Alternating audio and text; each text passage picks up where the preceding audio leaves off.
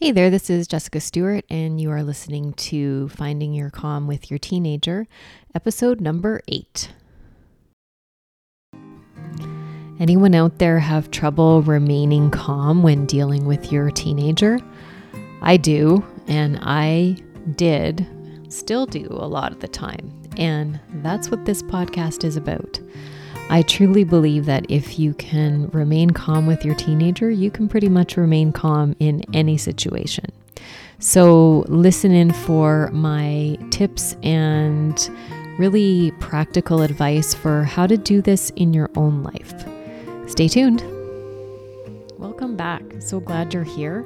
And in my previous episodes, I've been talking about the framework of values to guide uh, finding your calm.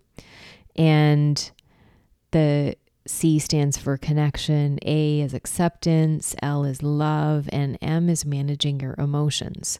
So we will come back to this in more detail in some future episodes.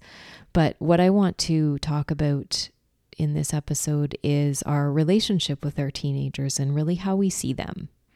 And this is important because a relationship is really a collection of thoughts about somebody else.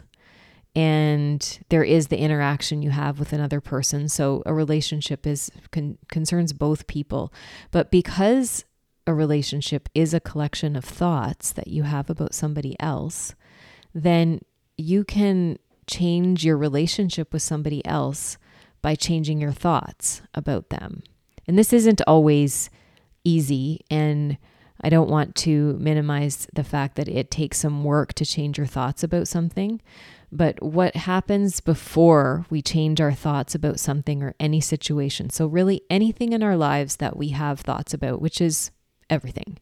Um, what we first have to understand is what are we thinking now about them? Like, don't go to, okay, this is this is where I am. I want to change it. I want to get out of this right right away. We want to think about how we are thinking about uh, something and sit with that for a little bit before we try to change it. And the really beautiful thing is that um, changing our thoughts doesn't have to be something that ha- it takes a lot of time, energy, and effort to do. Sometimes it can, if you have a thought that has been there for so long.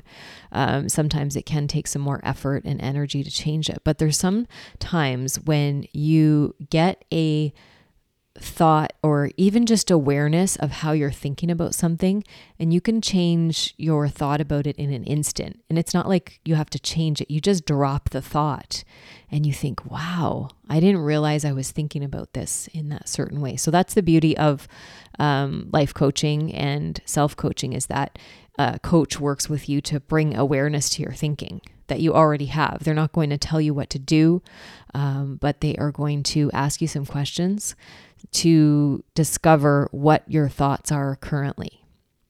So, what I want to focus on in this episode, particularly our relationship with our kids, is how do we see our relationship with them? And my belief and how I have noticed my relationship with my children, and it's a unique relationship I think whether you are you have given birth to children, whether you have adopted children, whether you have come into a care of children, um, not by either of those two ways, but anyway, you've become a child, uh, become a parent or a caregiver of a child, and ultimately a teenager, is that if you are connected with them and love them and really um, you see that parental role in you then what happens is you start to kind of integrate them into your own being. You see the child as actually you or just an extension of you.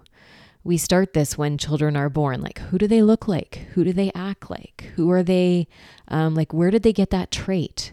Um, they got that from they got that from their mother they got that from their father they got that from their grandparents. So we start it very early and it's not wrong to look at those things. Those are all very interesting. But when we do that we attribute everything that happens to them as a product of us as parents. Like we gave them these traits somehow and everything they do is directly related to us. And this can become somewhat of a problem. Now, my own experience with this is anytime I would go on it, like when my kids were really, when they were really young, and I did go on a few trips away from them. So I'd be on a flight and I would feel like I was missing like a part of my arm. Like I felt like they should be with me on this flight. They were safe with their grandparents, and I was on going on a vacation, and I would just feel so disconnected from them. And like I wanted them to be on the plane with me. And that was part of there's nothing wrong with that. I was certainly missing them, but I started to think I feel like they're an actual like physical part of my body. Like they're not with me and my one of my arms is missing because they're not with me. I can't describe it any other way. Maybe you can relate to that. But I think that this happens if you don't describe it that way. I really think this happens so often. And you only have to look at a sporting event where you are at like a kid's sporting event to see this. Because when kids are playing sports and something happens to them, say they get shoved or they get a call made on them by the ref, the parents, a lot of them, act as if it's happening to them. Like this is this is happening to me. They feel it as if it's happening to them. And I'm not denying or discounting that anybody feels this way, but I think this just demonstrates a level of we have a great inability in many cases to separate our children from ourselves. Like we have a an issue with recognizing that they are full autonomous human beings in their own right. They're separate from us. They are not a part of our body, even though sometimes in some cases they came through our body. They still are not a part of our body. They came through us, but they we don't really we don't own them.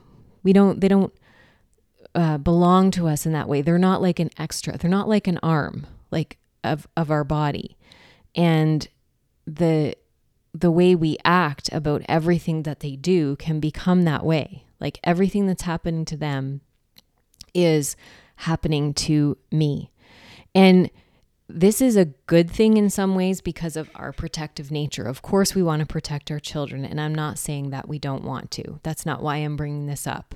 Saying, oh, you don't protect them, you don't keep them safe, you don't do all of that stuff. It's not that either or thinking, it's just understanding how we think of them and understanding that, yes, they are a fully separate human being that has their own way of being in the world and they haven't figured it out yet. And we don't even know what's right for them, even though we think we do, because it's like we're treating them as if they are just, they're just us. They're just an extension of us. So, um, what that does and how that works against us as parents and can make the parenting experience so much more difficult is that everything that they do, we attribute to us personally. At least I did for so long. Like every behavior that they have, everything that happens to them, whether it's good or it's bad, doesn't have much to do with them on their own. This is kind of way the way my brain used to work, everything that happened to them would would have something to do with me. Like if something bad happened to them, if they were encountering difficulty, if they were experiencing negative emotions, if they were unhappy about something, it had to do with me and my parenting and how bad um, bad my parenting was or how good my parenting was in that moment. And not just them as an experience of a human being all on their own. And so I think when we start to separate them from us as full human beings on their own, having their own human experience, then it can help us get a little bit of perspective with regards to our own uh, role in their lives and also the judgment that we put on ourselves for anything good or bad that happens in their lives. So their experiences or their wins or their goals that they score or their accomplishments are um, not attributed directly to us. And therefore, we can kind of um, distance ourselves from it in a bit. We can be happy for them. We can be uh, we can be sad for whatever they're experiencing, but we don't have to personalize it. And not taking everything personally about what our kids experience can help us to not be so up and down with the experiences that they go through in life. We can be more like, okay, this is a human experience that's happening. They lost a, a, a, sports game. We can kind of step back from that and realize, no, we didn't lose a sports game their team lost a sports game and then how do we help them sit with their emotions in this without making it mean something that we did or didn't do or that somebody else did something or didn't do something else? It can be an experience of life that they are uh, that they're going through on their own as as full autonomous human beings that are having their own experience. So what do we do with this? And how come this is so important to realize. What I want to offer here is a question that probably is the most important question I've ever asked myself with regards to any situation, not just parenting. It's like a question that I don't know, if I could only give one question in my life to ask yourself constantly to give you some self awareness and to get to the heart of what is going on with you and what you can do differently or think about differently. And it's this question is what am I making this mean about me? We don't like to say this too much. We don't like to um, acknowledge that we are selfishly thinking about a lot of things. But this is where a lot of the struggle comes in. This is where a lot of struggle comes in with shame about all the things that we think are are going wrong is because we are personalizing it so much and beating up ourselves so much about so many things and making everything be be personal and making everything that is happening with other people uh, a relationship to us and for me, this question is so life changing because I don't want to be selfish. like, I think a lot of us really don't, would just, would reject that. Like, if somebody came up to us and said, wow, you're really selfish, you're thinking that this is all about you. And I just don't want that. And I think this is why that question has been so life changing for me. And I don't want to tell say say this in any sort of judgmental way like you're being selfish, just get over it. I don't mean it that way. I just mean that when I realize about um, how I'm thinking about other people has so much to do with how I'm thinking about myself and what I'm making it mean about me, then it just takes me out of this closed off way of looking at things. I think, oh, yeah, this isn't about me at all. It really isn't. This is their experience.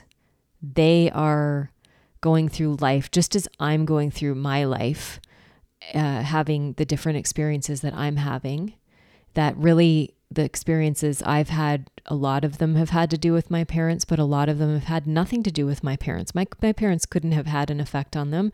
They couldn't have told me one thing or another to help me figure everything out. There's a lot of things that I needed to sort out on my own. And the personalizing of it and making my life at the effect of all other people, it just, it's just not possible.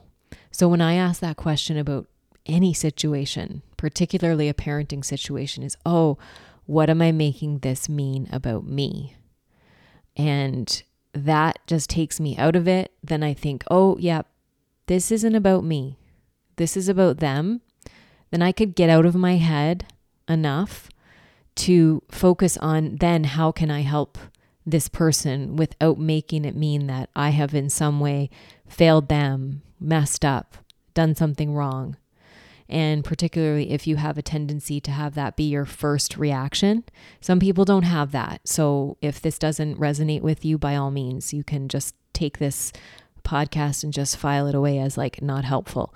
But if you have a tendency to kind of think everything that happens is like, oh, oh, geez, like you're hyper vigilant. What, what have I done wrong? What did I do to cause this? And that's just where my brain goes.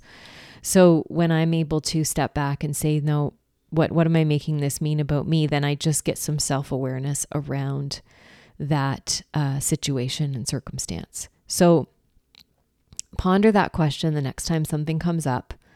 What am I making this mean about me? I promise you that this question will be so helpful.